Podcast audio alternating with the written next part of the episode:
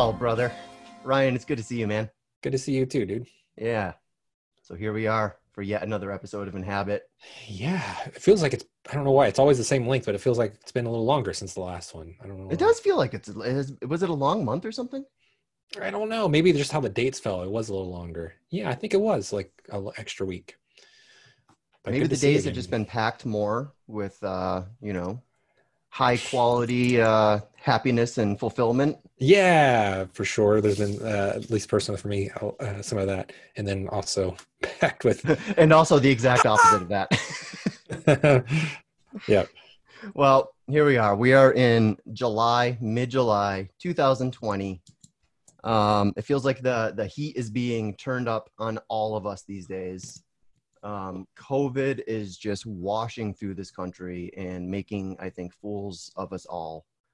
Um, here we are, we're a couple months away from trying to figure out are we going to send our kids back to school? What is that going to do? What's an acceptable amount of casualties, you know what I mean, in order to right. preserve the economy, in order to allow parents to go back to work? And I mean, it is just such a, um, well, it's a clusterfuck these days. Yeah, full on you know and uh, th- which is i think one of the reasons we wanted to do this particular show today because when you live in a world where the ground is constantly moving from underneath your own feet you know where the political mm-hmm. winds are just like they're not winds anymore it's like a full on political hurricane and it's just blowing people around it gets all the more important to really be able to sort of root down and find your ground and this is ryan this is building on a theme that we've been sort of establishing here for the last couple months. You know, last month we did a talk with um, Justin Miles mm-hmm. about inhabiting resistance, right? Yeah. And if you're going to genuinely inhabit resistance, if you're going to try to become sort of this, you know, unmovable subject, then you need some ground underneath your feet. You need some solid ground underneath your feet. So that's mm. what we're here to talk about today how to find and fully inhabit your ground, particularly at a time when, you know, just, just ever changing political realities are uh, pushing us into a, you know, in one direction or the other. Yeah. And is pushing us towards all sorts of different kinds of extremism, radicalization, yeah. even. Yep. Um, so that's what we're going to talk about today is sort of strategies that have been useful for us um, in terms of maintaining our maintaining our own sense of ground and our own yeah. sense of purpose that sort of emerges from that ground. Yeah. Um, so I think this should be a, a, an interesting conversation. Yeah. Uh, one framework I want to bring in here just to share with people, um, and this comes from our last life retreat, the Buddhist Geeks, that we did in June. So it was really interesting to do deep practice together as a group with 66, 65 people um, over a week. And in the midst of all of this, you know, and for sure, I heard a lot of people talking about wanting to find wanting to get resourced essentially. You can say resourced or finding the ground or finding a way to navigate it. And i, I didn't know what to expect because um, i didn't know if people were going to kind of come in with the with more of the energy of like we gotta fucking do something. You know that mm-hmm. energy. I, I would have that would not have surprised me at all. But people were also saying like yeah i need to find out how i can stay resourced and grounded so that i can respond. So that was the kind of context. But for me so another thing that came up um, uh, we've been going back through and watching all the Homeland uh, series. I oh, only wow. saw the first three seasons, which I really loved, but I kind of just stopped. And we're on the final season. It's in it fascinating series that it mirrored quite well what was going on in U.S. politics over the last basically decade, and the kind of themes they focused on. In the last season, there's a guy who ends up becoming president who has Trump-like qualities. It's not full Trump, and my partner, Alyssa, and I both agreed that it's going to be impossible to fully represent him because it, for a lot of us, he's such an absurd character that to portray him would turn any show into like a weird comedy or something. But they did represent it. And immediately I felt in my body frustration, you know, of, of like the impossibility of the situation with that kind of person in leadership for me. So underneath all of that, though, I think is a sense of helplessness. So I think for me, in terms of getting grounded, we first have to be really honest about how helpless we feel. And I think a lot of times we don't want to do that. We want to go to solutions because it's really the situation is immediate. The the the danger is immediate right? Covid is immediate danger. We can't just be like let's take a retreat for like a month and think about covid. You know that's not the vibe. The vibe is like we got to think every day. Like i'm putting on my mask. Where am i touching things? This has been trained in my mind this year of like i have to constantly be vigilant um, but for example dealing with schools. So i know uh, you have a daughter we have a daughter and we're everybody who has a kid is thinking about school. And there's an impossibility about the situation right now that i that like if we feel under all of it there's helplessness like the the fear of sending kids to school and how that will be done and for the safety of them and everybody. Then there's also the situation of being like in, in the, in the spring we had stimulus payments we had business loans we had bonus unemployment payments all of this shit is running out very soon. Like that whole stimulus relief is going to be done pretty much this month, the, the, impact of it this month in August. Then we have four or five months of school where working parents, working parents who don't work from home, who typically have gotten jobs, don't either have the money or the time or availability to watch kids, and, and yet the school thing is dangerous. So there's an impossibility over that, regardless of where people land, of whether they say kids should go to school or not go to school.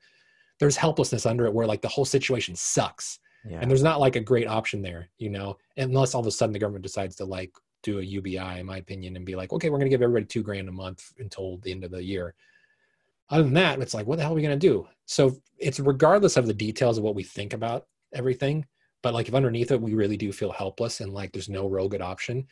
To me, that's the first thing to tap into because then I can feel the heartbreak. Mm. I can feel the sadness under it. And then maybe I can let myself feel some ground but until that, I'm not going to feel one even want to allow myself to get grounded right. because that helplessness is going to be eating at me from the inside.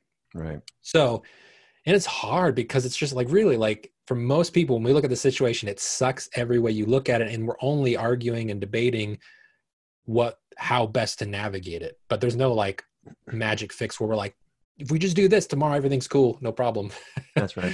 So anyway, no, I, I, I, yeah, I think you really, I think you really nailed it, Ryan, because that sense of helplessness is a sense of of groundlessness. I mean, that's that's why you feel helpless because you don't, exactly. you no longer have, you know, it feels like you have sand under your feet and you don't have anything really. really and there's solid. a metaphor that I want to share with the sand. Now that you brought it up. Oh, please. So um, this is a common metaphor I think used, but uh, Will Hamilton, another Buddhist Geeks teacher, he his focus, uh, his Dharma talk for Life Retreat was on equanimity out of the five phases of insight from the insight tradition, there's um, seeking, efforting, breakthrough, disillusionment, equanimity, and completion.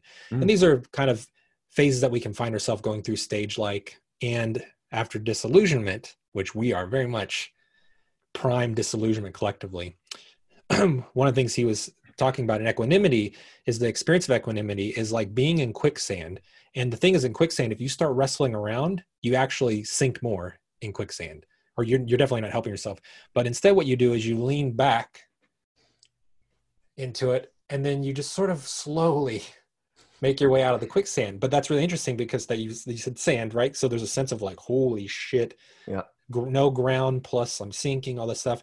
And so that's counterintuitive to accept the situation that this is where i'm at and then to just lean back and stop struggling. And that way actually I do find some stability and equanimity. Like I can mm-hmm. just be, a, I can find some okayness in what feels really not okay. I will say one thing about quicksand is that my childhood seemed to prepare me for the we did. I know this for a lot a more meme. quicksand than I'm actually. this is a constant thing. I've seen that meme before for like us growing up, our age range. Like we saw quicksand everywhere, and I've everywhere. never in my life seen it once. Ever play Pitfall? Yeah. There's quicksand and cartoons and everything. And like, I've never encountered it, but I feel like we know how to deal with it if we do. That's right. Well, no. And I think that, you know, what you're talking about again is, is, is really dead on here because when people are feeling ungrounded, right? When they feel like their ground is being taken away from them, then they come up with all sorts of their own strategies to sort of recover that, right? So yes. oftentimes, you know, because again, people are dealing with a sense of of of helplessness, which translates to groundlessness, which uh-huh. translates to powerlessness, right?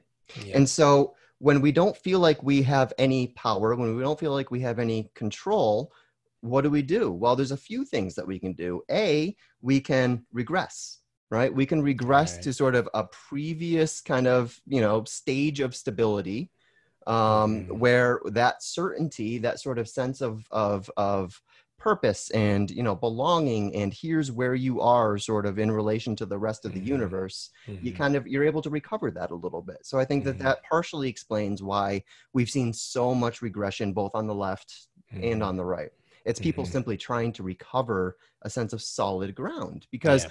you know ryan one of the things that you and i have often talked about is especially once you've hit sort of the self-authoring stage Mhm. ground can uh, be a challenge finding ground can be a challenge Mm. because you are no longer sort of handed you know this sense of meaning Yeah, and purpose prescribed, and and you know destiny and all of that you have to you have to Mhm. generate this for yourself which means whatever ground you feel underneath your own feet is ground that you yourself put there.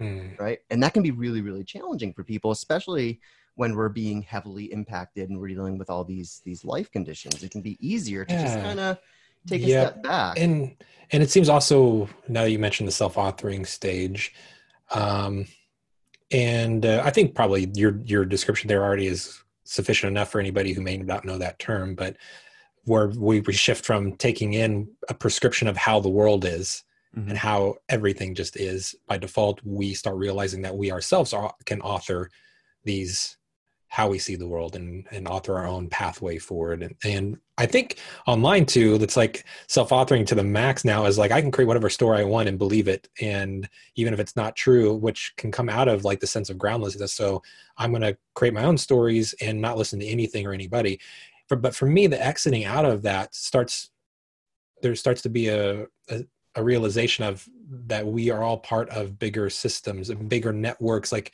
it's not just me sitting with the machine inside myself authoring everything. It's like that itself is authored and it's you know how we author is authored and we're impacted and affected by everything. And so there's a sense of like leaning back and letting go into that because it's like okay i'm not in full control of everything that i'm authoring even though it's not prescribed by society or culture or whatever it's also not that i'm sitting in the the the ultimate authority seat. That's that's an illusion you know That's there is that. That's partly true for sure. We have our own willpower but Yep. some sense of letting go there. But the temptation the temptation to sort of dip back into sort of narrative belief systems for example which is i mean pretty easy. much the substrate of most you know conspiracy theories that we see circulating out there is that they're unfalsifiable narrative beliefs about how reality is sort of organized. And um you know again i understand the temptation because there is a sense. I mean you know when you dip back into sort of that that kind of thinking i mean you you're able to return to a very clear sense of us and a very clear sense of them. You have a very Yeah. sort of simple understanding of how power and you know control i mean i often say the conspiracy theorists are oftentimes doing the opposite of what they criticize say pathological green of doing they criticize pathological green of looking at reality only through a power lens, which I think is is Mm. is a fair criticism of extreme postmodernism. It's an Mm. important lens, but it's certainly not the only lens. Mm. But the conspiracy theorists are often enacting their reality through the inverse of that lens, which is the control lens. Yeah and a lot sure. of that does, I think, stem from the same sense of helplessness, grounded, Uh, groundlessness. yes. Um, absolutely. and- i think again we all struggle with this right now especially right now we're all struggling various ways with that. But yeah around the conspiracy things i mean that's even more heightened. It's really interesting. Part part of me feels like we're in this process where we're like maybe we're going to finally like like pure we're, we're being purified and purifying. So like if we take up a practice you know spiritual practice that is all about purification. We're like okay i'm going to go through this and sweat things out. We're kind of in that phase where i see it getting heightened to a certain point where maybe we're going to break through it. Like conspiracy theories is interesting. I haven't seen as many of them but the ones people who are talking about them or who are really upset about you know things like measures to health, health healthy measures in covid you know like freaking out. I see it on the left and right unison like Mm. statements. But it, what i feel in it again is like it's not to ignore possibility of debate and considering different avenues but like what i sense is like trauma and yeah. and groundlessness and helplessness and often if i had to guess it's like some sort of childhood trauma sometimes where like we didn't have control or maybe we had a parent who smothered us or or we had serious trauma where we didn't have power and it's you know playing out and that's happening collectively too collective trauma so these are things where it's like we speak to them not to negate healthy debate and healthy differences about how we approach uh, difficult situations Mhm. it's just to say that like if we're blatantly and strong in, in- intensely ignoring underlying deeper feelings of like i just feel helpless right now if we can say that out loud and feel what that feels like in our bodies something will will move I, that's my That's right. my experience like the, the debate that we have will be healthier more embodied more responsive we'll be able to navigate and find ground in ourselves a little bit more but it's difficult right now i get it Yeah. Well, there's that old metaphor, you know, there's the metaphor of the boiling frog, which is a funny metaphor for a couple of reasons. So, I mean, for those who are unfamiliar, the metaphor says if you put a frog in water and you slowly turn up the heat until it starts to boil, the frog will just sit in there, won't even realize what's happening, and will eventually boil alive. Yeah. It's it's a metaphor that's often used, but it's kind of funny because actually it's um it's false. Uh, the, the metaphor actually comes from an experiment where first they removed the frog's brain, and then surprise, surprise, it didn't jump out of the pot. Now, the funny thing is, this actually makes it sort of a better metaphor yeah it's funny what we're going through yeah these totally. days Uh-huh. because we have been systematically sort of dismantling the brain of our Mm, body politic for decades now. And I think Mm. this is why Yeah. you see anti-maskers, for example, Yeah. um, all over the place. I mean, we, we, you know, we are, we are brainless frogs. But the good news of that metaphor is if you actually do still have a functional nervous system, at some point the heat's going to be too much for you and you're going to jump. Yeah. And I think Yep. that that's sort of, you know, what we're seeing right now is we're, we're actually seeing okay, so, some percentage, some plurality of this population is now trying to jump out of the pot. Yeah. And then another percentage of the of the population is just sitting in the hot tub, loving life. Yeah, I mean, th- this is just like one one of those times where, uh, like using that word purification, one way or another, I feel like purification is happening in the sense of removing obstacles. That's what that I mean by that that term. Yep. Like because just our narratives can't hold up against reality. You know, sometimes like if if if there's a pandemic, it's a pandemic. There's- You you can't out out uh, talk point COVID. You just can't. It's like it.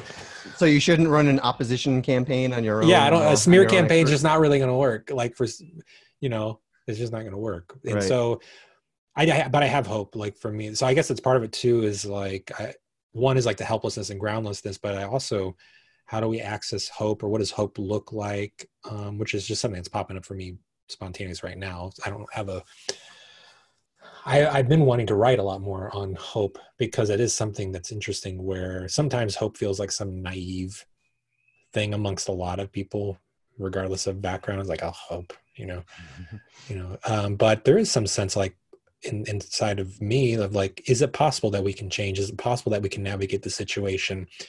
What would it look like if we did? You know, what would a world look like that would feel dignified and safe, um, et cetera? So I think that's important too to tap into that and like, do I really feel it's possible?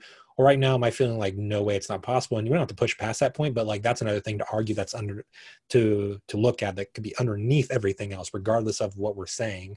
It's like if I feel we're not going to make it, we're all fucking doomed. Okay, we have room for that. We have room for that. But let's focus on that instead of everything that's coming out of that space, Mm. at least for a moment, Mm-hmm. because we're always focusing on what's coming out of these spots. Like helplessness is talking, and and then you know cynicism is talking. But it's like let's talk directly to helplessness and cynicism, you know, and say, well, what what does that voice say? And let's just have room for that, and be honest about it. And I think you, oftentimes I feel like when we do that, just by virtue of doing it, something can shift, something Yeah. can relax. Well, hope does seem to be as important of an evolutionary response as fear. I mean, I don't see how we. I don't see how we go just- forward without it. Yeah, no, that's that's right. I mean, and, it- and it fascinates me that you know human beings have this incredible sort of capacity for pattern making, right? I mean, we are a pattern making and Yeah. excreting machine. I mean, it's sort of it's sort of what we do, Yeah. and it fascinates me that you know uh, since the dawn of humanity, one of those sort of capacities is, in in pattern making is in finding hope. We're able to sort of constellate reality in a way that shows us an escape hatch, right? Uh-huh. that shows us like okay well here's here's a way for us to climb out of this madness so that we can create an entirely new kind of madness that will eventually need to escape from that as well but for now here's the escape hatch Right. and it's you know uh, uh, the human mind both individually and collectively we get tuned into sort of finding those those gateways and finding those Mm. opportunities, Mhm. which is how we've gotten as far as we have, right? And I don't think that that has any sign of slowing down now. I- Of course, now what's happening is that we have all sorts of filters that we're sort of putting over our eyes when we look at things like fear and hope and Right. pessimism and optimism and cynicism, you know, and all of this. right. Um, because when you look at it through, let's say, you know, a primarily amber lens or primarily Yeah. orange lens or primarily green lens, you're Right. going to see three very, very different landscapes. Right? right. And then you put on the integral lens where you can sort of see all of these simultaneously and you can see how they sort of stack and how it creates feedback mechanisms and it becomes sort of this this actual living spiral. It's not just this inert system, it's actually like this sort of self reinforcing, self reproducing, self capitulating kind of process, evolutionary process. And you know, I mean, and, and, and that's that's sort of where I find my own ground, and that's where I tend to find my own sort of evolutionary optimism is is being like, yeah, this is going to be painful, but it only continues pushing forward. Um, and I think that there is sort of um, there is there is a hope to Yeah. there. Totally. I, I'm with you on that. And I guess there is some important bits there. I always think like some of the, one of the missing piece, pieces in, in the integral community or where we, we can go awry. And I always want to say integral in a way that has some permeability on the edges rather than like a integral, but is, is the compassion piece that Yeah. goes with the intellect or wisdom piece where having compassion for what people are experiencing depending on where they're at in their own development Mhm. you know so i can have compassion i think that's part of what we missed maybe in the obama years uh, and and on the democrat side is not having compassion for where an amber community and person is about like what are they experiencing you know in this and freaking out and of course i think for me personally trump was a response to that blind spot Mm. a compassionate informed response so part of it that comes up for me too is like thinking about everybody where are they at and how are they making sense of the world to the best of their ability in addition to uh, what their responses are and in addition to being baked into this context of information overload and people jamming you know prescribed messages to everybody of, about how to respond in some weird groupthink ways um but right. I, I think that compassion is actually a really good litmus test to actually see how how healthy is particularly for the left how Yeah. healthy is you know a particular group on the left being at any given time i think that compassion is is one of the strongest metrics that we have because we know that a healthy liberalism a healthy let's say green leftism is going to come up with policies strategies um, and mindsets really that are speaking to that include the concerns Mhm. coming from the opposite side right and the Yeah. expectation is if you're if you have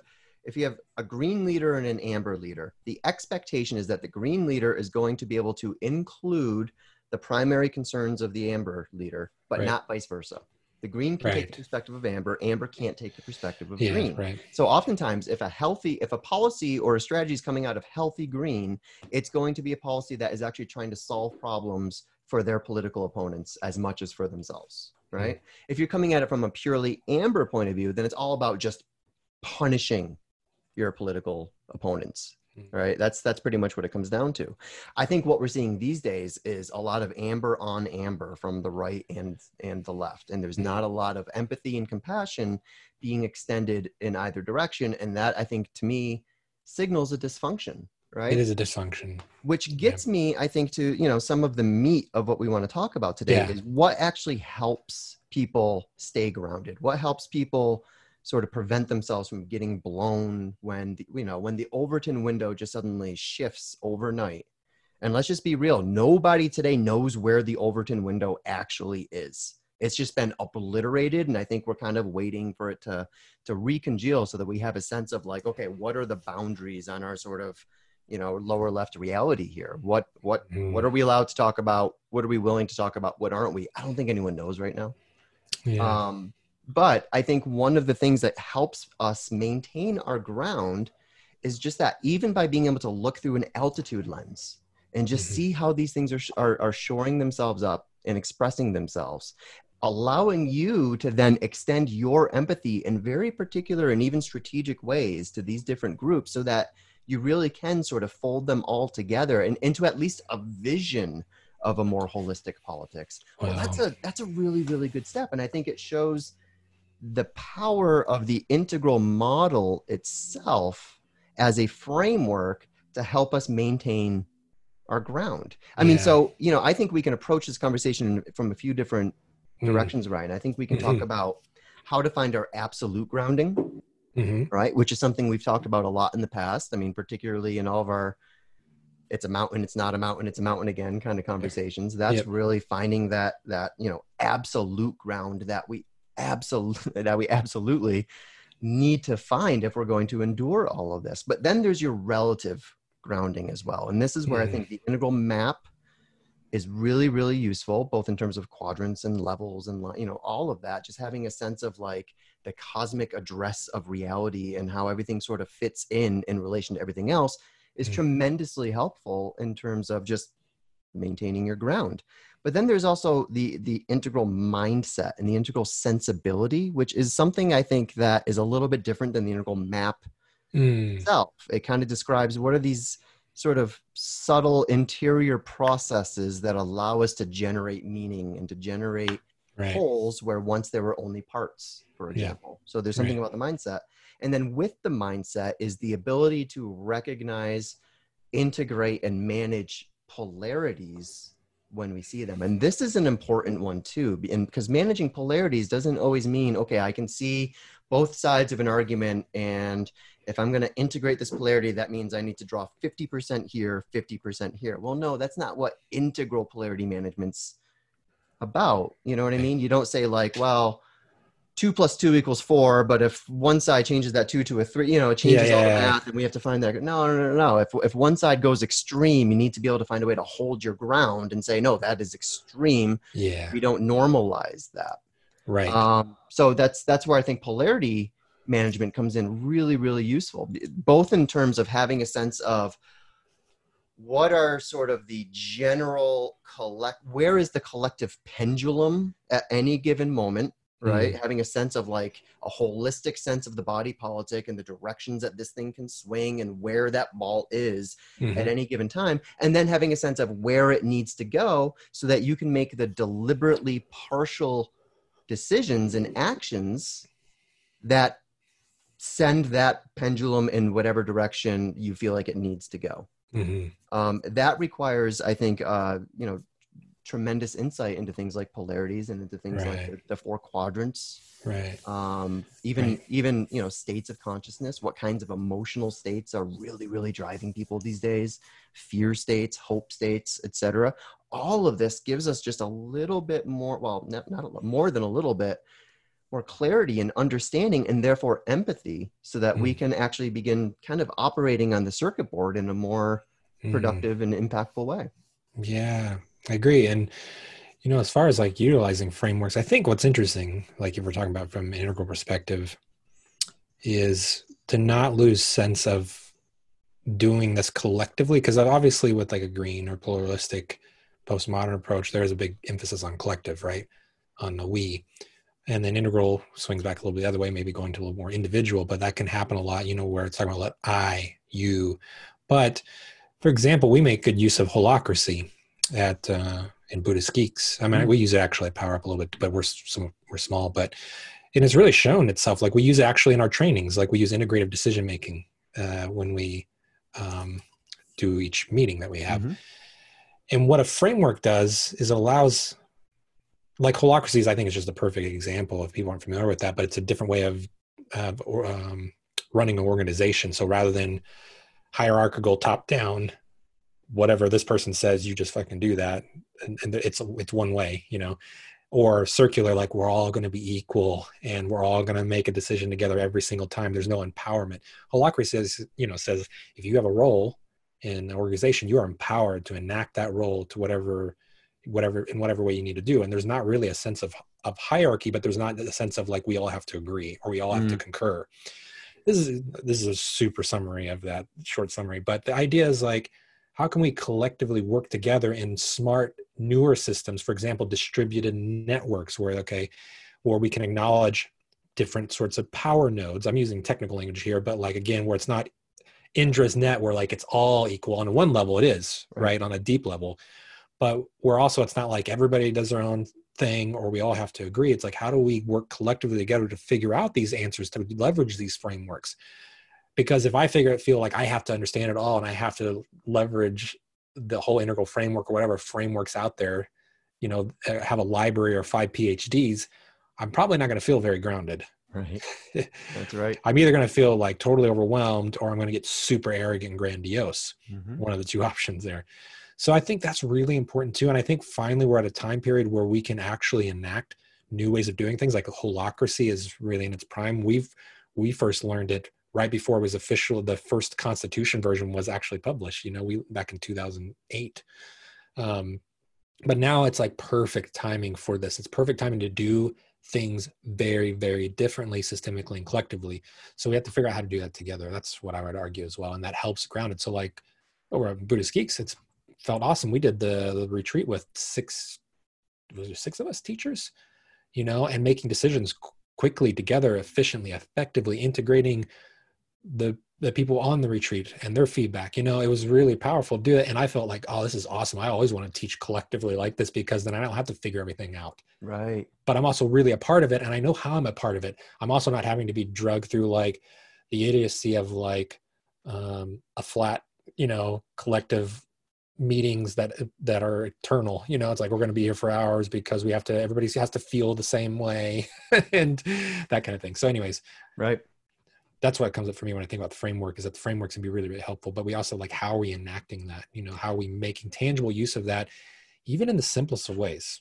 Yeah. No, I think those the three things I can kind of pull from there is is a you're right that the framework is not just to sort of help. um it, it's not just acting as your own sort of individual compass. It's all yeah. it's also acting as um, a real way to generate shared reality among a particular group of people so that you can then use this framework together in order to enact better more meaningful more impactful actions out of it. So that's that, that that's huge. That's, and that's a really really important piece. Um, the other thing that comes out of it is uh, the importance of being in a practiced relationship with each other.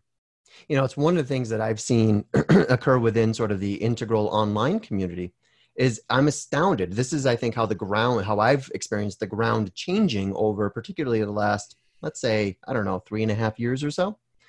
Um, one of the ways that ground has changed is that so much of the integral conversation has been outsourced to the, we've talked about this before, to mm. these hmm. flat postmodern platforms like Facebook that themselves don't have any enfoldment mechanism. I know I'm yeah. a broken record on this. No. Um, but that has actually produced a fragmentation even within a community like Integral, which you would think would be better equipped to prevent things like fragmentation. right? Yeah, right. It's a little bit ironic that the Integral community got so fragmented. Um, so I mm-hmm. think that, you know, in my sense is that if we were able to sort of defrag this community, and the best way to do that is to actually mm. put people into a practiced relationship with each other, that radically shifts mm. the container, that radically affects and shifts our ability to extend empathy to one another, the ability to actually listen to one another and not just talk across each other, which is yeah. sort of I think the common experience on things like on things like Facebook. And I think that that this is going to be I think the key for the integral collective itself to recover its sense of grounding is finding a way to get into a a more practice relationship with each other. And mm-hmm. the good news is we're, you know, you guys are already doing lots on your end with stuff like that. You're talking about the practice groups that you're doing. Yeah. We're getting ready to launch a new practice yeah, awesome. platform over here in Integral Life that we're all very, very excited about. Cool. Um, so I'm, I'm hoping that this becomes sort of a, a new a new chapter in that's great. The ever unfolding integral story. And then finally, the third piece, Ryan, um, that I think is, is really critically important here, because we've talked about absolute practice um, getting in touch with you know the unmovable yeah. center of yourself we've talked about sort of a noospheric you know having a framework and all mm-hmm. and all mm-hmm. that and how important that is um, shadow work you know mm-hmm. ken and i just did another one of our just blistering three hour discussions this la- this this weekend, which was fantastic. We haven't done it in months. He's he's been on a bit of a sabbatical because he broke like both of his legs and he's been in in bed for five months. Which is if you're Ken Wilber and you're laying in bed meditating and watching Netflix forever, that just sounds like a, a unique kind of hell. But um, mm. so we did our, our first show in Shadow, and it was it was a beautiful show. I mean, we mm. covered we covered so much ground, and you know the reason I wanted to do it is because looking around at sort of how reality is organizing itself these days, it is just shadows screaming at shadows all the way up and all the way down. Right. Yeah. You know, and um, I think that the the the more we are able to sort of front load our own shadow work, and in fact, do our shadow work, maybe even publicly. Find a place where, well, I will say this if you're the type of person who is really, really concerned about co- things like collective shadows, mm. one of the best things you can do is do your own shadow work publicly so that you demonstrate to people that you have a capacity to tell where your shadow ends and where this sort of collective nebulous shadow yeah it's a big deal begins, right that. because that is where a lot of people get their sense of ground they get their sense of ground and purpose from like i am chasing down the nastiest shadows in the collective and that gives you meaning and purpose and i say that's awesome what an ambitious and laudable goal but if you're not actively doing your own shadow work if anything because if you're dealing with other people's shadows you can take some of that in as your own itself so it's not mm-hmm. even a matter of like what shadows are you starting with it's what mm-hmm. shadows are you accumulating as you're sort of you know mm-hmm. kind of twisting your own informational terrain to to to, to yeah. make space for all of these different kind of yeah information vectors yeah that's i think them doing i mean obviously doing the shadow work that's what we talked about earlier like with the helplessness or cynicism there's going to mm-hmm. be oftentimes shadows responses to that about like habitual responses of how we deal with that when we feel helpless how do what do we do typically when i feel helpless and unconscious about it or cynical and unconscious about that we can deal with those patterns and i you know also if people are wanting to step up like you said and be leaders and do something about collective trauma collective uh, disillusionment or whatever it might be to demonstrate it you know? It, it takes a it takes letting go. It takes you know when we say be the bigger person that's all the classic phrase you know but it kind of is like that. It's like okay i'm to let go just being critical and I'm going to be vulnerable. Actually, I'm going to share my shadows. That takes vulnerability, mm-hmm. and I'm going to do that because I want to work through that these shadows, and I want to show people that it's okay to do that.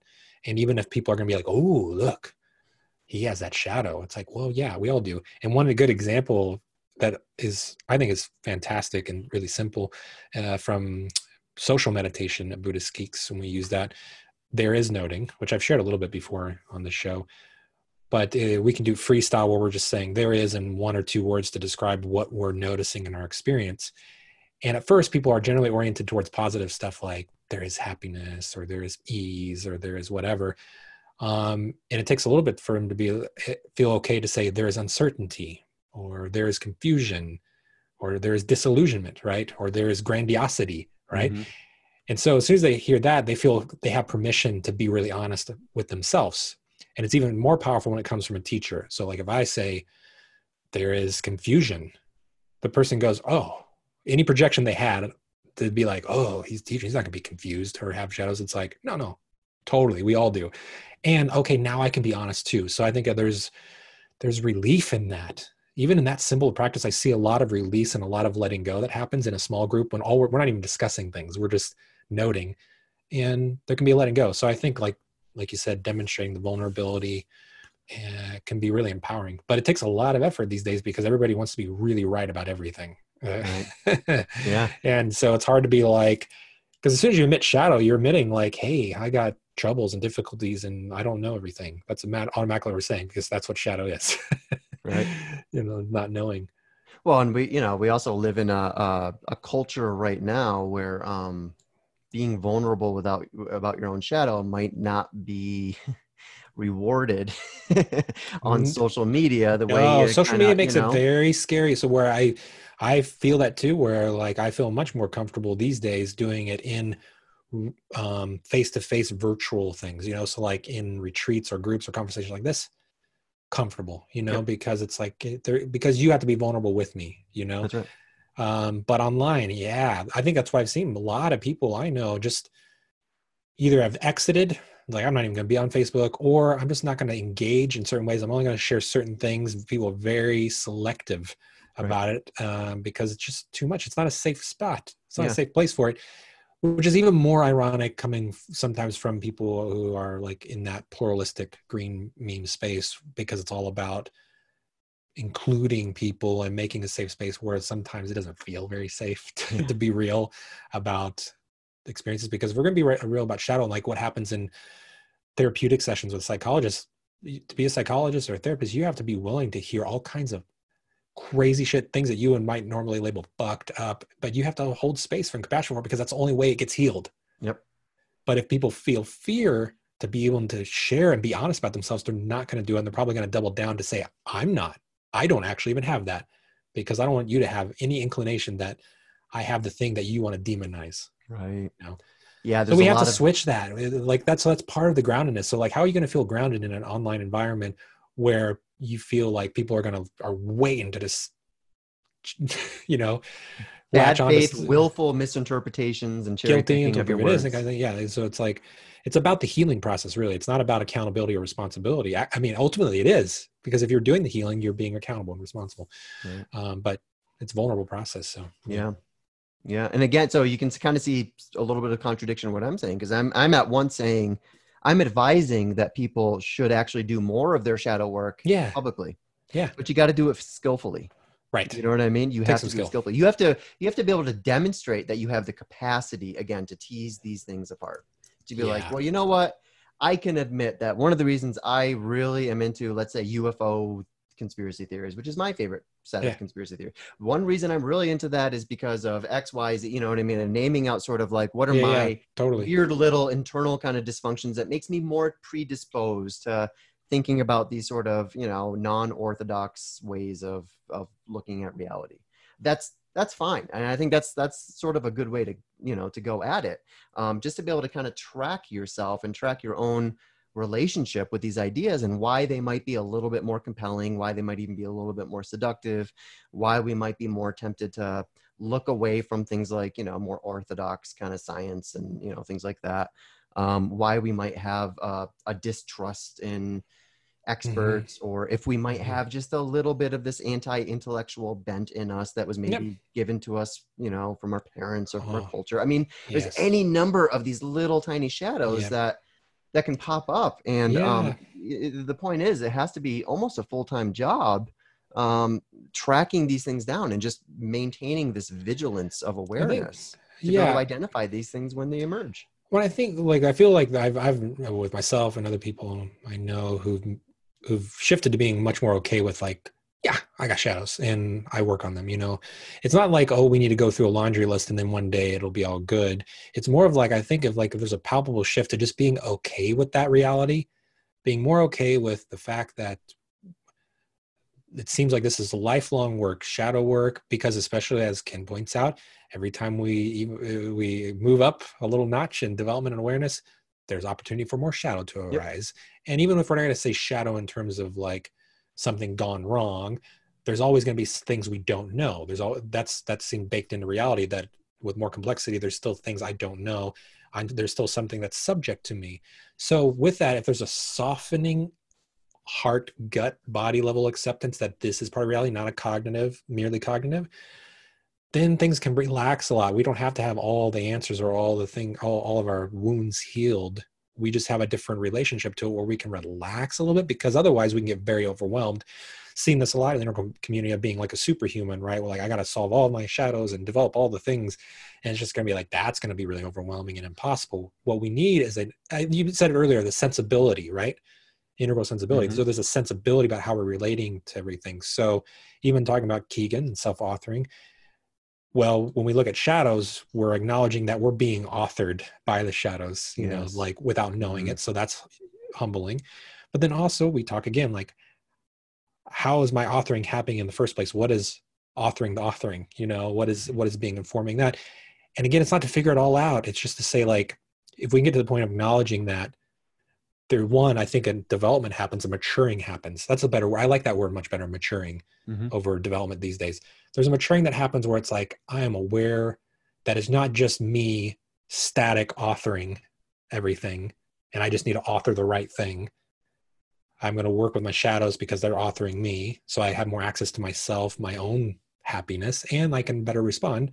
But also, you know, um, so I, I'm just aware that constantly, gosh, I'm being influenced and driven by all kinds of things that aren't even shadows.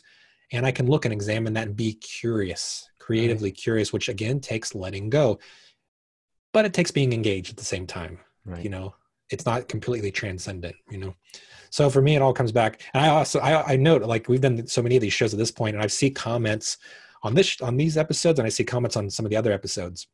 And all the shows in Integral Life are fantastic. I think, but how we particularly go at this, we're going at everything in a very particular way here. It's all very much.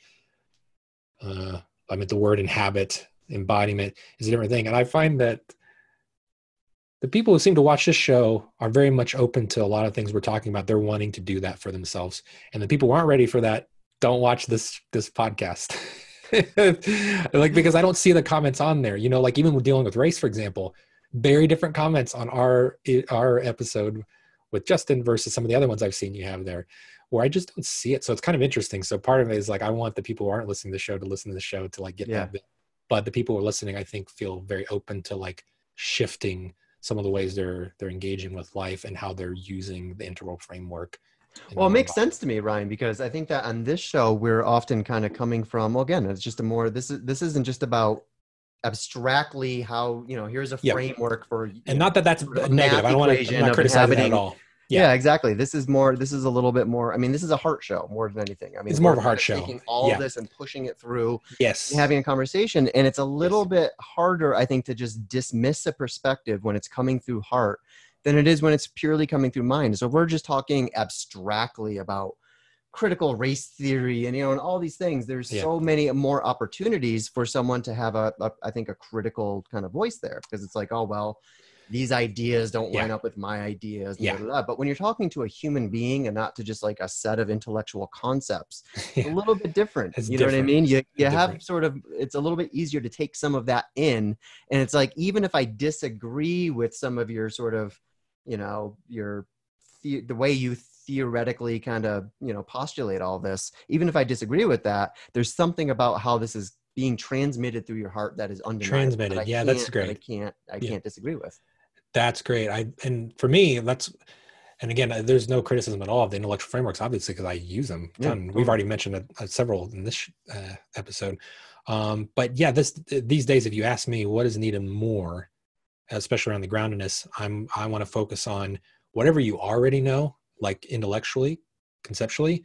Let's work on that grounding in the body, transmitting through the heart, coming through your responsiveness. So that's where right now, it's not like forever I'm like this, but like if you're going to make, if I have to choose a response, I'll tell everybody in the community, focus on this right now and only pursue additional models and intellect if it arises organically out of the body as a response. For example, if I encounter shadows, I'm like, gosh, I really want to work with this, but I don't know how. And I need to find a way to do that. Okay, seek it out. Yeah. But it's a reverse. So it's not finding a way in through interest or, you know, let me consume something else. And I get we're all different typologically. So some of us just really enjoy picking up a good philosophy book. But try to shift that for a while. Like the, the time we're in right now with disillusionment, grand disillusionment and, and real problems, it requires response. And some people, I saw there was somebody comment on YouTube about like is integral theory being used by political strategists and thing, uh, other comments related to that. I think we're in a time now where it can be an embodied response. I think we talked like Ken was like way ahead of the curve in yeah. predicting these problems would emerge in a much you know nastier way, and they are here. The, the the confusion is here, but it's an embodied confusion. It's like real. It's our reality collectively that yeah, I could start seeing like we are going to need some integral responses here. So, as an organic embodied response, I think we'll be seeing more and more of that in the next five to 10 years, where that's coming to the forefront, even though a pluralistic meme is taking more of the center of gravity, you mm-hmm. know, in our society. But, anyways. Well, it's funny because when I was talking to Ken about shadow, you know, at the at the end of the conversation, um, Ken was just kind of expressing some of his frustrations with Broken Green, as uh, as yeah. Ken is very very good at expressing. And um, you know, I said, you know, I told him I was like, my response is, you know, can I take a slightly more optimistic turn? I was like, I actually welcome all this Broken Green Yeah. Because it is paving the road. It is creating all the right problems and all the right contradictions for conversations yes. like these to start gaining more influence. I agree. I totally agree. We're um, seeing the cracks in the foundation. Absolutely, the cracks in the foundation, and then that's going to yeah get a real response to it. And you know, there's some interesting things I've seen on Twitter recently. People uh, mentioning that, for example, being like really um, anti faults of the faults of pluralism. You know, so anti-green or whatever. That some of these are really valid, but also what's really important is we still need to integrate. That's right. Some of the a lot of what we have realized through a pluralistic meme of like problems we have with racism. Like it's a real thing. This is not a stage we skip over. Um, you know, it's like, no, we need to do that. And that work is not totally done because life isn't so nice and neat on like stage levels. We just work through each stage and then now we're on this stage and now we're, you know, these things, you know, are still happening. Um, so there's still embodied response to that. But, but as we're, we're dealing more and more with that collectively, like we're, we're it seems like we're finally starting to deal on a tangible way with some of the insights from a pluralistic perspective through that and enacting the strategies for me what i start noticing is sometimes i'm like okay well that strategy you're enacting to solve that problem has some faults that will get in the way of its success you know right. so like and i think that's where an integral response will come up that's an embodied way because now we're real tangibly dealing with the problem not just being theoretical about it that's right you know. Well, no, I think, and Ryan, you, you nailed it once again. I mean, if anytime you are anti X, anti anything, that is, uh, that's like a, a shortcut to your own shadow right yeah so if you're right. if you consider yourself an integralist and you can notice your own anti-green or anti-left or let's even push it out anti-state for example yeah. any of these allergies i think are are indicative of some shadow work that's waiting to be done. And in fact, Absolutely. I mean, you nailed it. If you are integral, if you are truly a healthy, you know, your center of gravity is a healthy, stable integral, that means you have done the work to include green. You're not just pushing it away because it's standing in your shadow anymore, which means, guess what, guys? You can occasionally agree with green you can agree with green without being green. Now, you're always going to want to, you know, as I often say, you're always going to want to wrap some guardrails around sort of the green project, but there are obviously going to be elements of the green project that you are able to full heartedly support. Just like there are elements of the orange project that you can full heartedly support. Hmm. Same with amber. Yeah, well, and the thing is, really. is like here's the when we pay attention to the integral theory of lines development. If you have a problem with what you, what Corey just said, you ain't integral on one on one of those lines for sure. Mm. Plain and simple. That's why I concluded because I looked at different comments. I'm like, it's a little funny if we really take a step back that we have to say that out loud is a little funny because it's sort of like, how the hell are you not having a? Why do we got to convince ourselves that we have that we have and need healthy versions of all these stages? Because you don't get the other stages without it. So if you feel like that's hardly existing for you or you were anti, then that is 100% at least shadow. And potentially in another line of development it just hasn't caught up to the cognitive realization of it you know yeah. which is totally normal. All of us are part of that. Exactly. me too. You know i've looked through you know i feel like intellectually i was there in previous years but it's more of like coming into the embodied fruition now it's happening you know like on in an act way where i'm like okay i think i can respond better from this kind of perspective. But before it was just like I have the understanding, but when it comes to enacting it, I needed to do a lot more work mm-hmm. personally. a, a sensible criticism of green that Ken often kind of leads with is that, you know, where green really gets themselves into trouble is that they are the product of a growth hierarchy, right? Yeah. Yes. And yet they kick the ladder right, I, from yeah, underneath absolutely. them. Yeah, absolutely. and that, that's a fair criticism. Yeah. When when green absolutely. deconstructs amber and deconstructs orange, guess what? in a generation not as many people are going to be making it to green and in fact i think that, that we can see that in much of today's green a lot of today's green isn't green it's green language being used oh. by amber mindsets and that's sort no, of i agree yeah there's a this is why like the whole thing like being human is messy so for sure and like why we have to be careful and sensible about how we're engaging what we're saying you know being curious about ourselves being curious about others because yeah right now it's very easy like as long as i say these words I can't be touched. That's a right. certain way. Like you can't touch my vulnerability. You can't touch right. and question me because I'm using these words. So yeah, I think that's totally true. I see that. I see that happen with everybody. You know, like if it's integral, it's like can't touch me because I have this perspective, or green meme because I have these values. You can't touch me.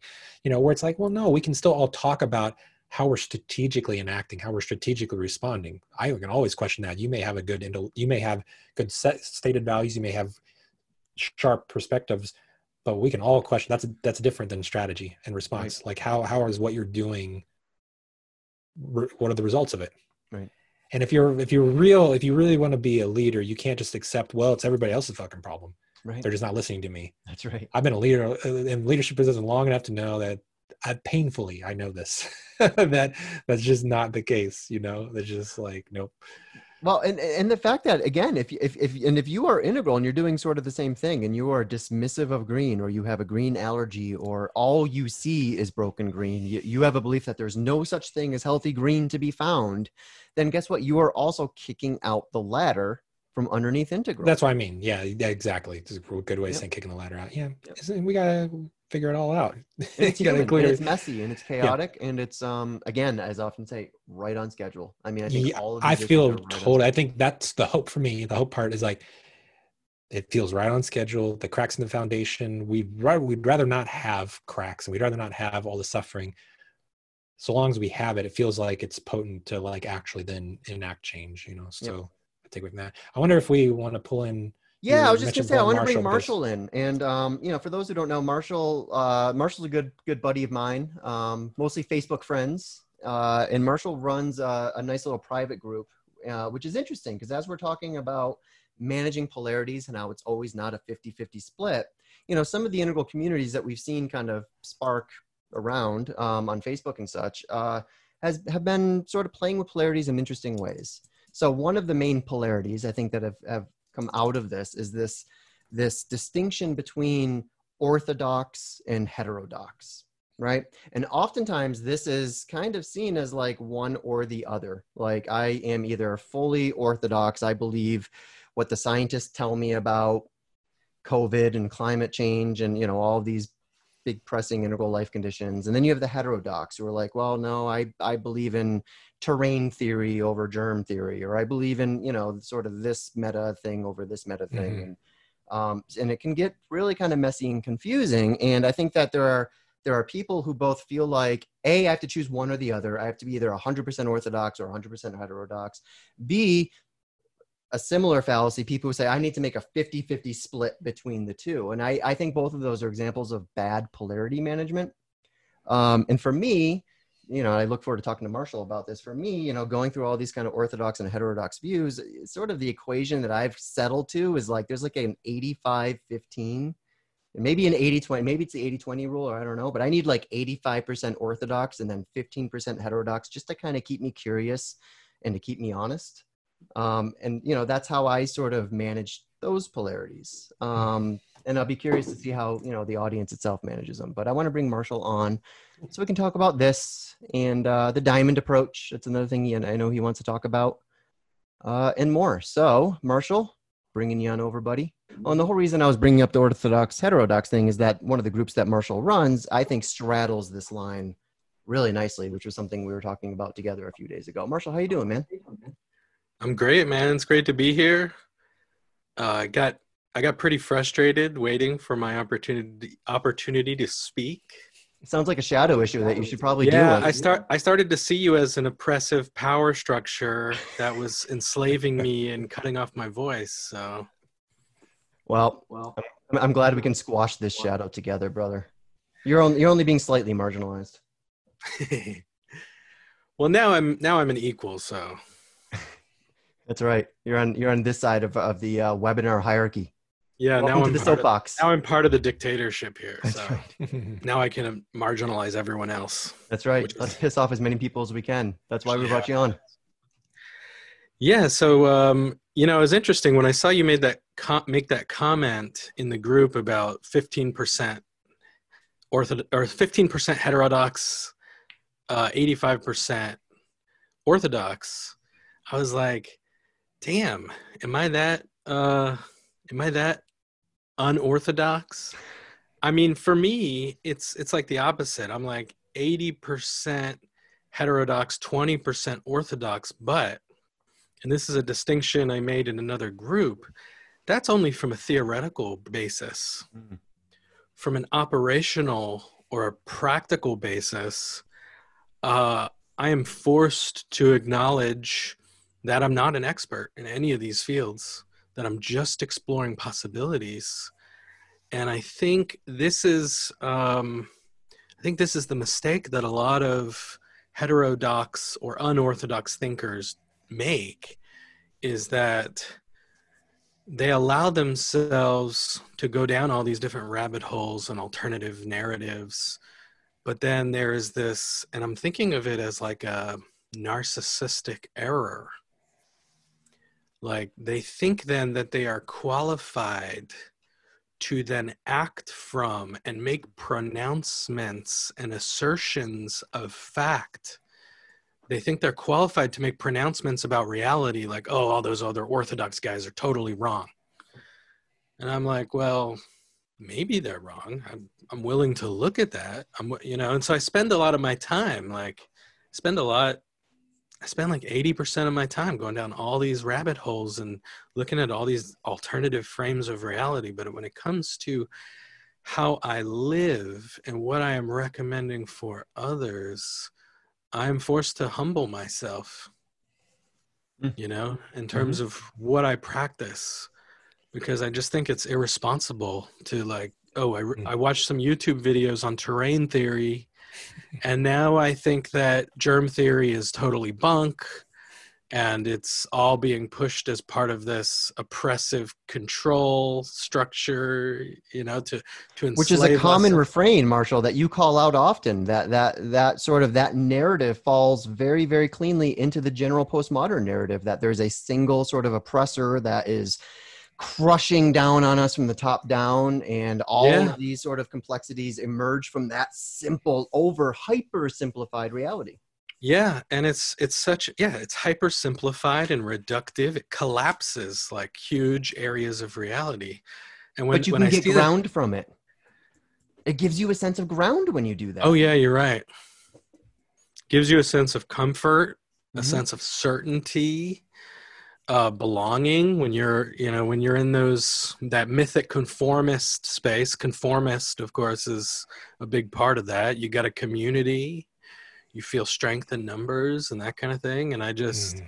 think we talked about this. I kind of sit back and I feel envious of those people who are able to subscribe and identify with these hyper simplified narratives and they always know where they are and what they believe and what the world is and where they are in relation to that and i'm like i don't get this you know mm-hmm. luxury.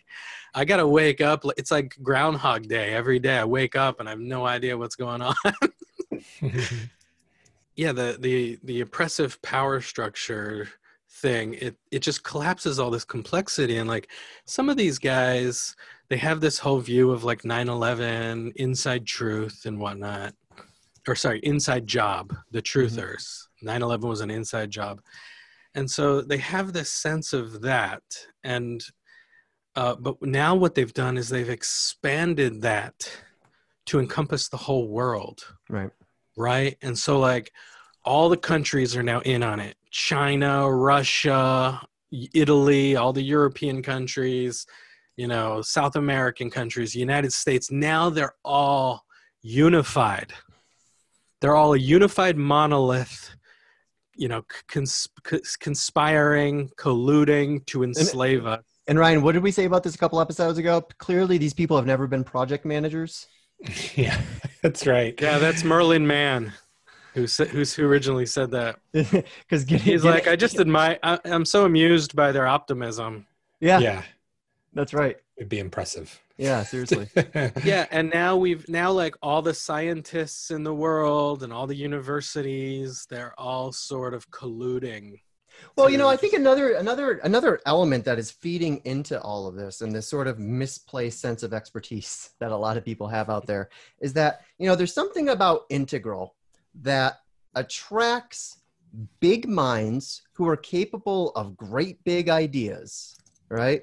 And oftentimes those great big ideas don't necessarily fit in very neatly with reality as we find it sort of on the ground Hmm. today. So I often see this polarity between what I'll just call like the idealistic and the pragmatic, right? And there's a lot of people who are attracted to Integral who come here with these fully formed sort of idealistic ideas about how governance should work, how politics should work. You know, there's anarchists and minarchists and I mean there's all sorts of just sort of, you know, what what is today a fairly fringe political philosophy that remains again sort of within the next 20 or 30 years unviable and untenable. Like we're not going to create mass anarchy in the next 10 years in this country. It's just not going to happen. create itself. it, it might- it kind of is creating itself but yeah i mean so my, my point being is that i think that oftentimes people have this this mentality that is i think common on some of the fringes that integral oftentimes intersects with which is this mentality that like here's where i want to go guys and i refuse to get into the car until we get there Mhm. right so there's this dismissal of like how to engage with and how to uh, inhabit your own principles and your own ideals and your own values in relation to the world as it currently presents itself to you right? And instead it's like well the world's not living up to my expectations and so i you know i i'm not going to engage until it catches up with me. Well guess what buddy? It's not going to catch up like with your grandkids. Never mind catching up with you. So we might as well find ways to put our hands on the damn wheel and start mo- again making deliberately partial actions in order to arrive at to bring yourself just a little bit closer to the destination that you ultimately want to be traveling in. And Yeah. sometimes it's counterintuitive. Sometimes that deliberately partial kind of thing is just like well we need to get the pendulum to go a little bit this way before it can swing back that way right would- and I that's would where having this, I think, more sophisticated understanding and the ability to make deliberately partial and compromised decisions in order to enact bigger, better, greater results that bring more depth to a greater span. I mean, I think that this has to kind of factor into our political equations. Yeah, and I I think there's uh I think that actually highlights uh, the the theme of this talk right now, which is there's a sort of a lack of grounding, a, a lack of grounding in current present day reality and where to go from here. It's sort of an imbalance towards the intellectual center mm-hmm. right? Rather than like, okay, here I am in reality. This is what reality is. What do I do now? What, where do mm-hmm. I go from here? It's more like I'm up here in the theoretical and the possible and the ideal. And I'm just going to sort of hyper focus on that because I see all the truth in that, so to speak. Um, so there's this, there's a kind of a disembodiment and a disconnection from reality that happens in that hyper focus on on the uh, intellectual center. And um, hold on, I have to, Alexa, stop. Is always you know always nagging me. Um, Alexa, fix this shit. fix the world. he doesn't know how to fix it. Oh, just man. add. So, um, but you had mentioned the diamond approach. Yeah, I wanted you to talk a little bit about that. Yeah, and I was like, "Oh, am, am I going to talk about that?" Okay, I guess I will because it's been my central path for about twelve years now. And uh, but I originally thought, um, I originally thought I was going to describe my unique path, and that's an interesting distinction about the diamond approach. Is it's it's not about the diamond approach way it's about the each unique individual soul's way right Hmm. and so i think of the diamond approach as this kind of loose framework upon which i sort of orient and hang my uh, my own unique path on and so i kind of make reference to it and i embody the practices um, it is a it's of the fourth way lineage, which is Gurdjieff. And so, uh, which I think has a lot of relevance to this conversation. Gurdjieff described the fourth way as dis- different or distinct from the other three ways, which were the the yogi, the monk, and the fakir. And so uh, each one of them corresponding to a different center. Hmm. So the yogi was the intellectual center in Gurdjieff's understanding. The monk was the emotional center or the heart center. And the fakir, which a lot of people aren't familiar with, it's like a Sufi ascetic. The fakir is the physical center or the sensing center or the, the belly center or the gut center. And so the fourth way was about including all three of these and balancing and harmoning all three centers. And so, um, so the and Ryan kind of talked about this embodiment. It's the center of embodiment. The the the gut center, or in the diamond approach, what we call the Kath center, which comes from Arabic. It's the sort of the Sufi word, the Kath. But in Japan, it's known as the Hara. They have a very Hara centered culture. In Chinese, it's the lower Dantian. But in the West, we don't have any conception of this. We don't have any conception of the gut center or the belly center. It's very mind centered culture. Uh, we have some awareness and knowledge of the heart, and that came forth a lot more in the 60s with the Beatles, All You Need Is Love. But even, yeah, I mean, even a lot among a lot of spiritual people, they're, they, they tend to emphasize the heart center more. And there's not a lot of awareness of the, the belly center. I think the gut, yeah, the gut is standing in shadows and is often, I think, hijacked um, by all sorts of interest groups. Uh, to work against people. Interesting. Yeah. yeah. Can see that. Well, I'm i mean, I see, I see, for example, a lot, you know, the anti-mask movement, for example, I see this as gut uh, level sort of, don't tell me what to do. Autonomy. M- yeah. Married with this kind of intellectualization of like, well, I've got this whole different kind of medical right. that I'm coming from. And it's bypassing the heart. Like one of the memes I've seen out there is, you know, me not wearing a mask doesn't mean I'm not a courteous person, it means I'm not willing to take responsibility for your fear. And then I say, holy shit, when did anti compassion become a virtue in this culture? Anti compassion. Yeah. And that's that's that's the egoic autonomy. Yeah. Mm-hmm. It's it's gut and head bypassing heart. It's the will. It's the it's the egoic will. Yeah. Um and thinking of the instructions from Judith Blackstone and her approach to embodiment, you know, around the gut, she will have uh, we have people attuned to the sense of power in the gut. And what's really interesting is like if a person feels really um, averse to that, okay, your personal strength. But she really prefers the word power because it is more potent to like bring attention to that. And what's really interesting is a person may posture in a sense of feeling power, but they may do that through the shoulders, leaning for the furrowing the brows. But if we really try to get a person to inhabit, like, tell me your experience of your gut right now. Are you aware of that? And if you're not, that's really interesting to pay attention to. And I think people who are doing spiritual practice can do that kind of thing. I don't know if I can talk an anti-masker into inhabiting the gut, but I but I think we have a shadow. I think it's what you're making a point of. Like we don't talk about we have to talk a lot about power, but we don't talk about like the experience of that gut level, you know, a healthy mm-hmm. gut. yeah.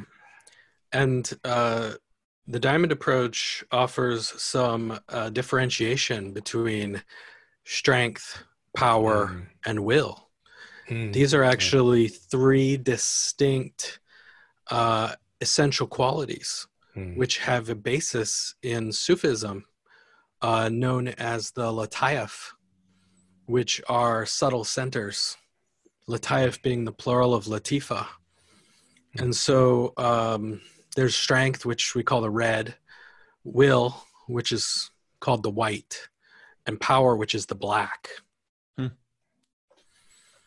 And so uh, and what's interesting about that is that I, I think a lot of these narratives, whether on the left, you know, which which includes like critical race theory, or on the right, which you've got like the red pill enslavement narratives, I think of them as disempowerment narratives.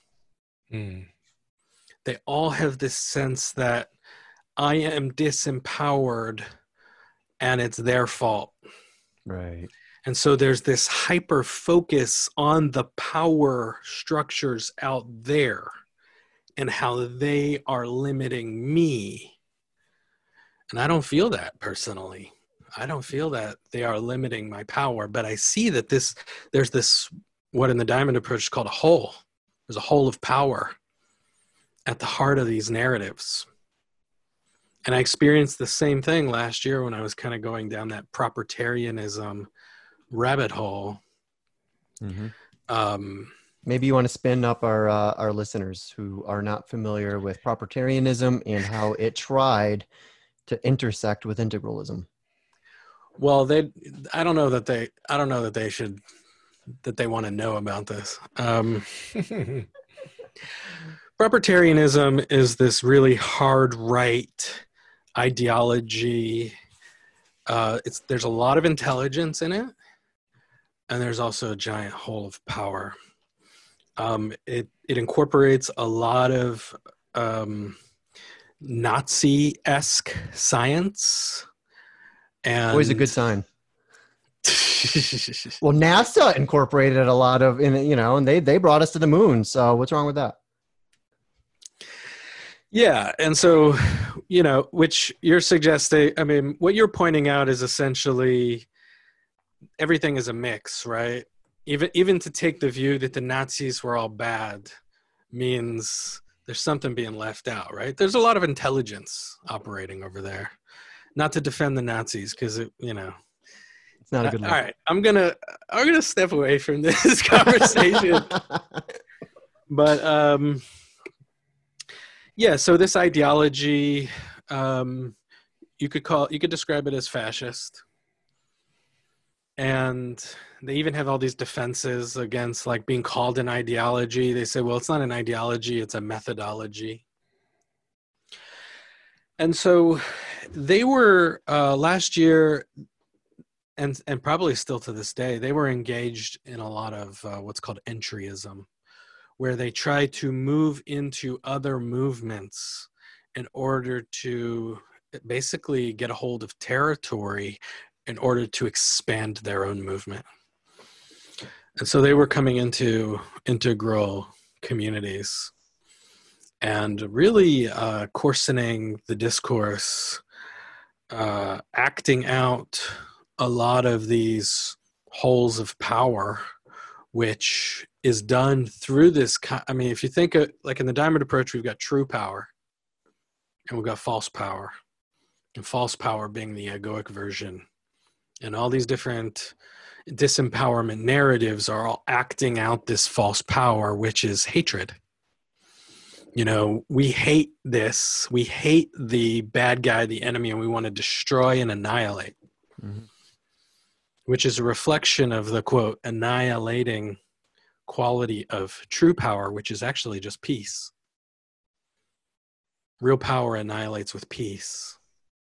You know, it stills the soul. It stills that egoic activity. But the distortion of that is, you know, projecting it outside and and and want and hating that and wanting to annihilate that because that's taking away my power. That's disempowering me. So, anyway, I was engaged. I- was going down these different rabbit holes, not just with the propertarian propertarians, but all the all the alt right, all the different traditionalist rabbit holes, the traditionalist narratives, the fascists, the white supremacists and white nationalists and anti-Semites, which they pretty much all are. And um, And just to comment real quickly, you were able to sort of follow these different breadcrumb trails because you wanted to learn more about, well, these fault lines that are, you know, opening up between us. And yeah you were able to follow those those breadcrumbs, but you had enough grounding because of your own practice to where you didn't get seduced by some of these, as people often do.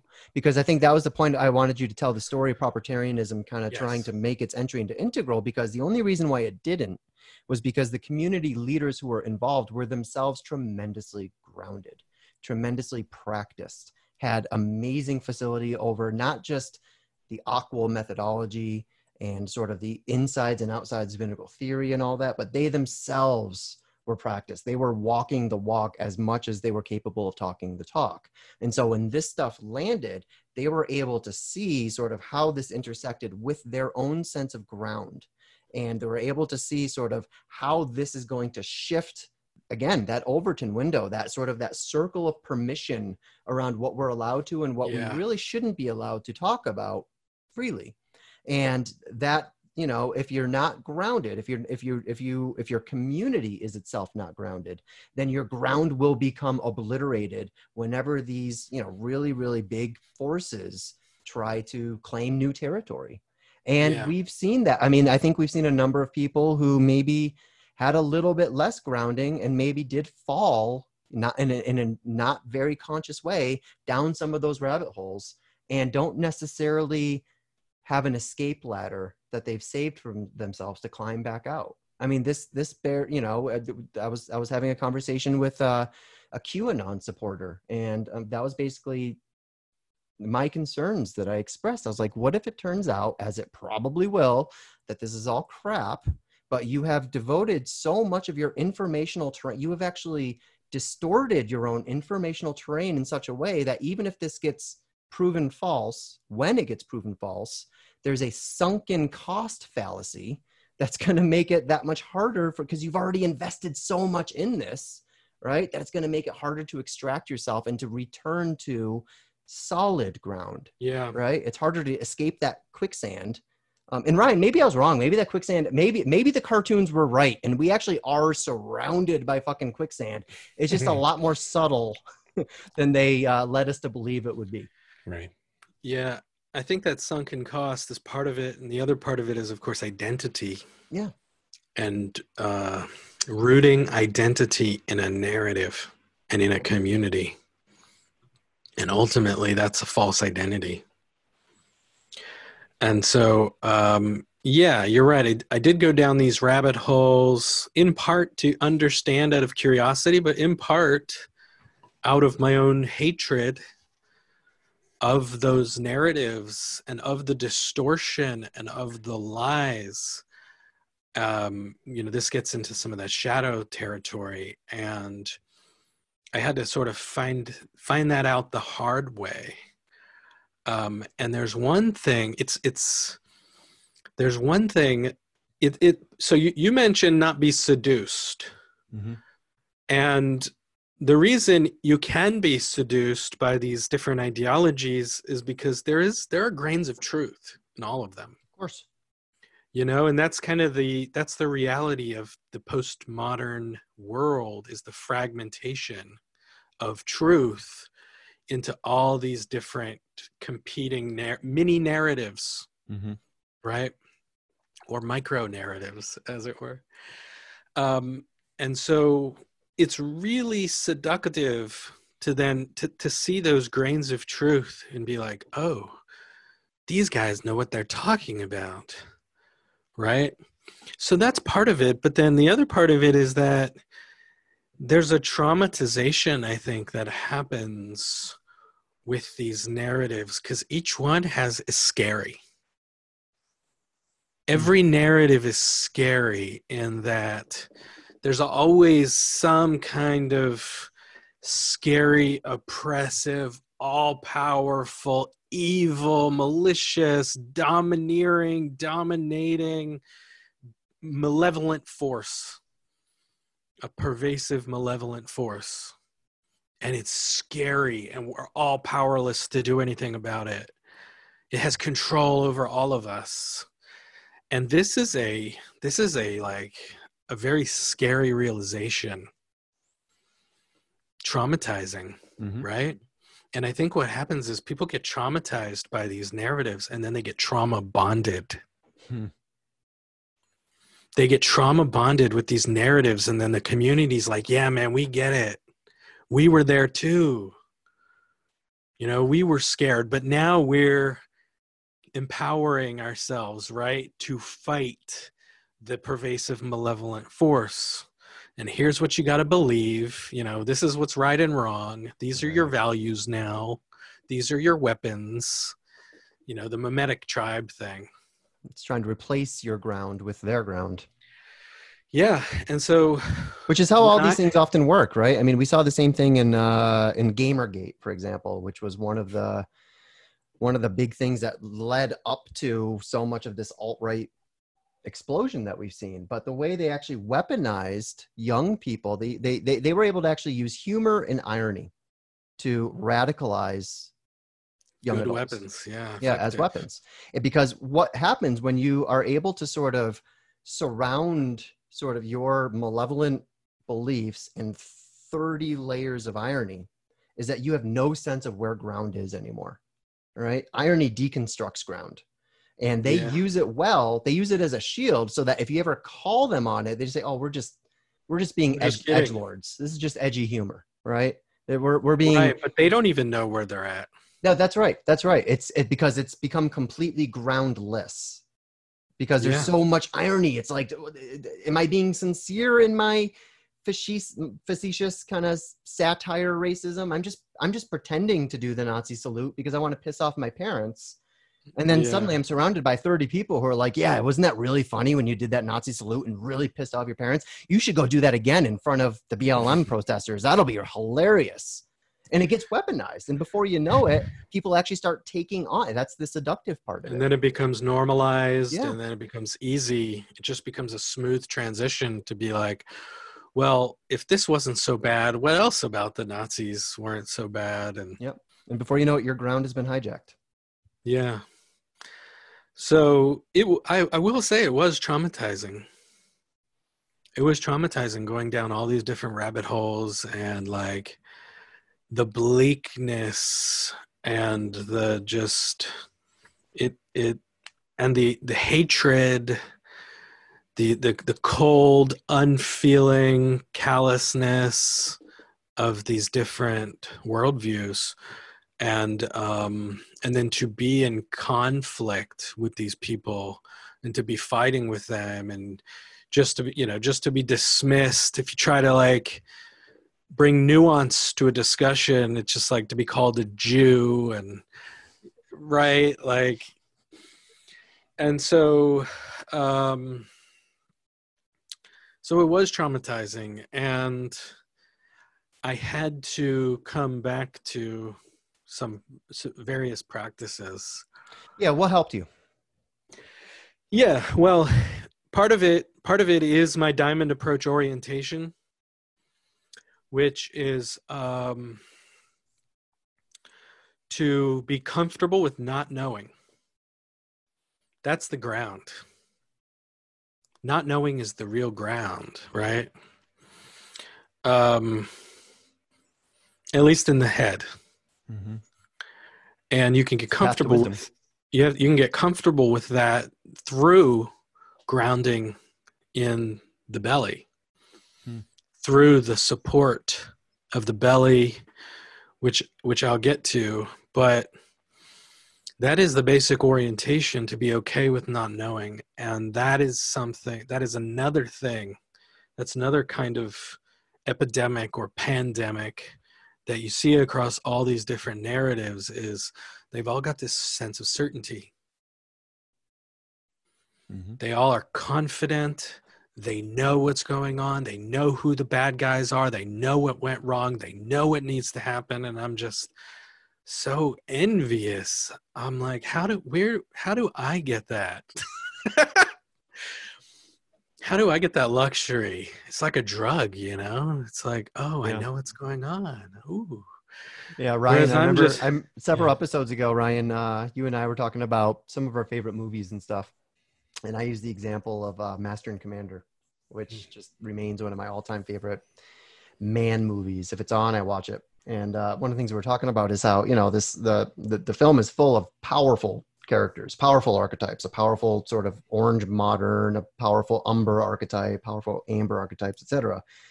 And whenever I'm watching the movie, I always feel this kind of streak of envy within myself because I want to be like some of these characters, but not the main characters. Sometimes I just look at the background characters and their job is to like row the boat. And they wake up in the morning and they know where they're supposed to be and they know what they're supposed to be doing and it's to row the damn boat. And that's what gives them their se- that's all they need is that sense of place right? Here's my contribution. I am here to row the goddamn boat. And when you hit again when you hit that self-authoring stage that doesn't do it anymore. You can't just go row the damn boat anymore. It doesn't it doesn't give you that sense of belonging and and just you know here's where i am located right? Because when you hit self-authoring it's like you i mean that's where a lot so many of these existential crises start coming online because it's like i i just don't know where i am in relation to anything else. I have to make this all up by myself. And there's a there's a, a crushing pressure with that. So i understand the seduction of regression i under because mm-hmm. i can mm-hmm. feel it i can feel how much of my system would love to just like put everything down right relax and just row the goddamn boat. Now, I also know that that would never satisfy me. The only reason I do the work I do is because I have this pursuit of something of ideals or virtues or you know what have you creating meaning for myself and, and all right. that stuff. So i wouldn't actually be my cosmic address is not fitted to that but i can i have a nostalgia for when my cosmic address did fit it and when everything just felt like the, the world fit together. The world was understandable. And now it's a little bit more complicated and that that complicatedness creates anxiety creates fear creates yeah. uncertainty creates all of this buzzing kind of you know sensation in the background of your consciousness. And um, i think people get desperate to find a way to silence that constant buzz that they hear. Yeah. And i liked your uh, the row the boat analogy because actually um, what that represents to me is the constraints recognizing the constraints of your reality having constraints on your rea- on your reality. You know it it's you wake up in the morning you know that your job you're you're stuck on this boat you know that your job is just to row the boat. And that is being grounded in the, in a kind of direct experience of reality. And that is another thing from the diamond approach diamond approach is like very heavily grounded in an epistemology of direct experience. What do i know? There's a distinction between um, basic knowledge and ordinary knowledge. Basic knowledge is what you know from direct experience. Ordinary knowledge is everything else you know.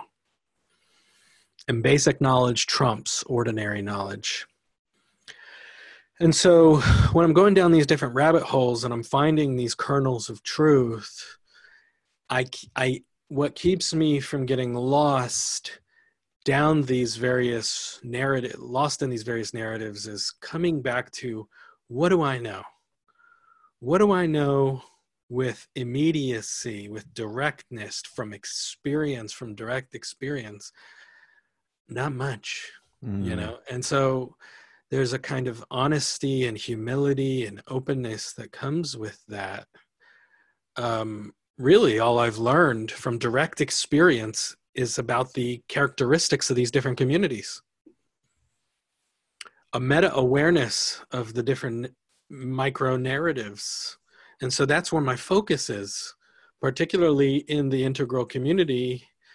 Uh, it's like a focus on recognizing the characteristics of this community that I've seen generalized across all the narratives. Right. And so that's that's where that's where I'm orienting from is is my own direct experience. So so that's fascinating and that's important because you have a practice that you've been engaged with for how long? How long have you been practicing diamond approach? Dozen years, yeah. Dozen years. So you've got uh, plenty of hours of practice and the cumulative result of that practice is this hyper emphasis on evidence driven spirituality. Let's just call it. Yeah. Right. Evidence driven knowledge, evidence driven wisdom, evidence. It's all based on evidence. So you already are engaged in a practice that has created for you guardrails against narrative truths that are unfalsifiable. So you've Right. already got. So imagine going down those rabbit holes without that practice, without that constant reminder, that super ego sort of sitting above the rest of your consciousness, Yeah. reminding you that, like, okay, what do you know? What do you? I would have actually have? What can gotten I would have gotten ensnared, you know, like when Yeah. I'm re- like when I was reading about uh, Elijah what was what was his name? McClain. Eliza Elijah McClain. I was just like like ah like that that hit me so strongly and the sadness of it and the injustice of it and like is clear the you know the sort of racial bias that was present there and i felt i never felt so close to you know just all right sign me up Yeah. for the I'm a radical now know, sign me up for critical race theory Yeah. all right Yeah. i'm in you know it's better this. than that, right? you know it's like so i get it man Yeah. i get it and um and there are other ones too it's like going down the traditionalist rabbit holes and the traditionalists are reacting to the nihilism the nihilism at the heart of the postmodern condition and the traditionalists they see the collapse into nihilism narcissism hedonism and they're just like that is so wrong. Mm-hmm. and here's what's been lost right? And so they see that but then they sort of regress. Right. they do that narrative regression. They fall into the hedonism and the their own version of nihilism, and well well what they regress to the traditionalists the neo-traditionalists is they regress to a hyper order and a you know a hyper structuring and um kind of these like mythic conformist kind of oppressive rule based paradigms as a way of dealing with the nihilism and it's you know and the and the hedonism and the narcissism and it's understandable. It's totally understandable but um you know knowing what i know and and that brings in some of the awareness uh, the integral frameworks. It's like okay i know what amber looks like. So as soon as i start to act out from this amber place i'm going to get curious okay? And that's another sort of practice that i'm grounded in from the diamond approach which is curiosity and inquiry. Mm-hmm. So the path is it's not like Buddhism per se, which at the heart of it is freedom from suffering, right? The Four Noble Truths. At the at the heart of the Diamond Approach is just curiosity. That's what leads the way. It's just like a desire to know, like what is reality? What is who who and what am I? What is consciousness? What is truth? What is happening here inside me, outside me? is there a difference between inside and outside? It's just like curiosity is can just go in any direction you know? And so that is the thing so that's the other practice i feel grounds me um is is curiosity That's that's that's a big one, and and I want to I want to start moving. Um, I know Ryan, I think you have another engagement that you need to hop off for in in a little bit. So I want to start wrapping this up, but I just want to kind of put a bow on what you're saying, Marshall, because you're actually I think um, exemplifying the three primary heuristics of integral thinking, which is non-exclusion, enfoldment, and enactment. And you're actually displaying um, a mature capacity to do all three of these. And i it's it's something that i want to help spell out a little bit more for our audience because you know the very first move that non-exclusion move that if if if if, if that is your only heuristic then that says let's throw everything on the table right? There's nothing off limits here. Non-exclusion. I can take a look at anything. It's all fair game. Let's just see what happens But then you get to the second stage, which is enfoldment. And that means, okay, now I need the discernment, right? So I have the curiosity, I have the cur- enough curiosity to get me going in non-exclusion and to just seek out all these different kind of sources of information. Now that I ha- now that that curiosity is provided all this these fruits and I, you know, have this all on the table, now I need some basic discernment to figure out, okay, what's more or less true relative to everything else? How do we actually start folding these in and it's not just a horizontal folding it's a vertical unfolding. This is more true than this. This might have a partial truth but it's still less true than this. And so how do we start stacking it all up? And all of that gets guided by enactment. If you want to know that then do this right? If that if that quality if that evidence-based quality is not at the forefront when you're doing either of the first two, non exclusion or enfoldment, then you're going to miss something really important and you're going to get your own ground screwed up as a result. So what I see with you is that you were actually you had the curiosity, you had the non-exclusion curiosity. Said, I really want to know. I want to learn more. I want to have an accurate sense of what these people. I don't want to just straw man them. I don't want them to just be sitting in my shadow. I want to know with clarity who they are, what they're talking about, and what they're advocating, so that I can fold that into my own sort of compass, whatever that might be. Um, and that compass is itself driven by evidence. It can't just be a narrative kind of base. So we're seeing how having practice in each of these, having the right practices, having the right mindsets, having the right frameworks for each of these three heuristics is just staggeringly important. And without them, we get lost. We sink in the quicksand. Yeah and i just and just to i just want to quickly make one more point um, so that ryan can jump off here. Um, I, i've been thinking about shadow and we don't have any such concept in the diamond approach and i got curious about that and i wondered why. And you know in the and and that concept comes from jung right? And in jung jungian psychology, the shadow is really just the unconscious self. It's the sh- it's the self that's unconscious, and I see this kind of dualistic split that that is happening when people talk about shadow, that it is innately dark, right? It's dark material. It's all the bad stuff, so to speak. It's that's that's how it's represented a lot.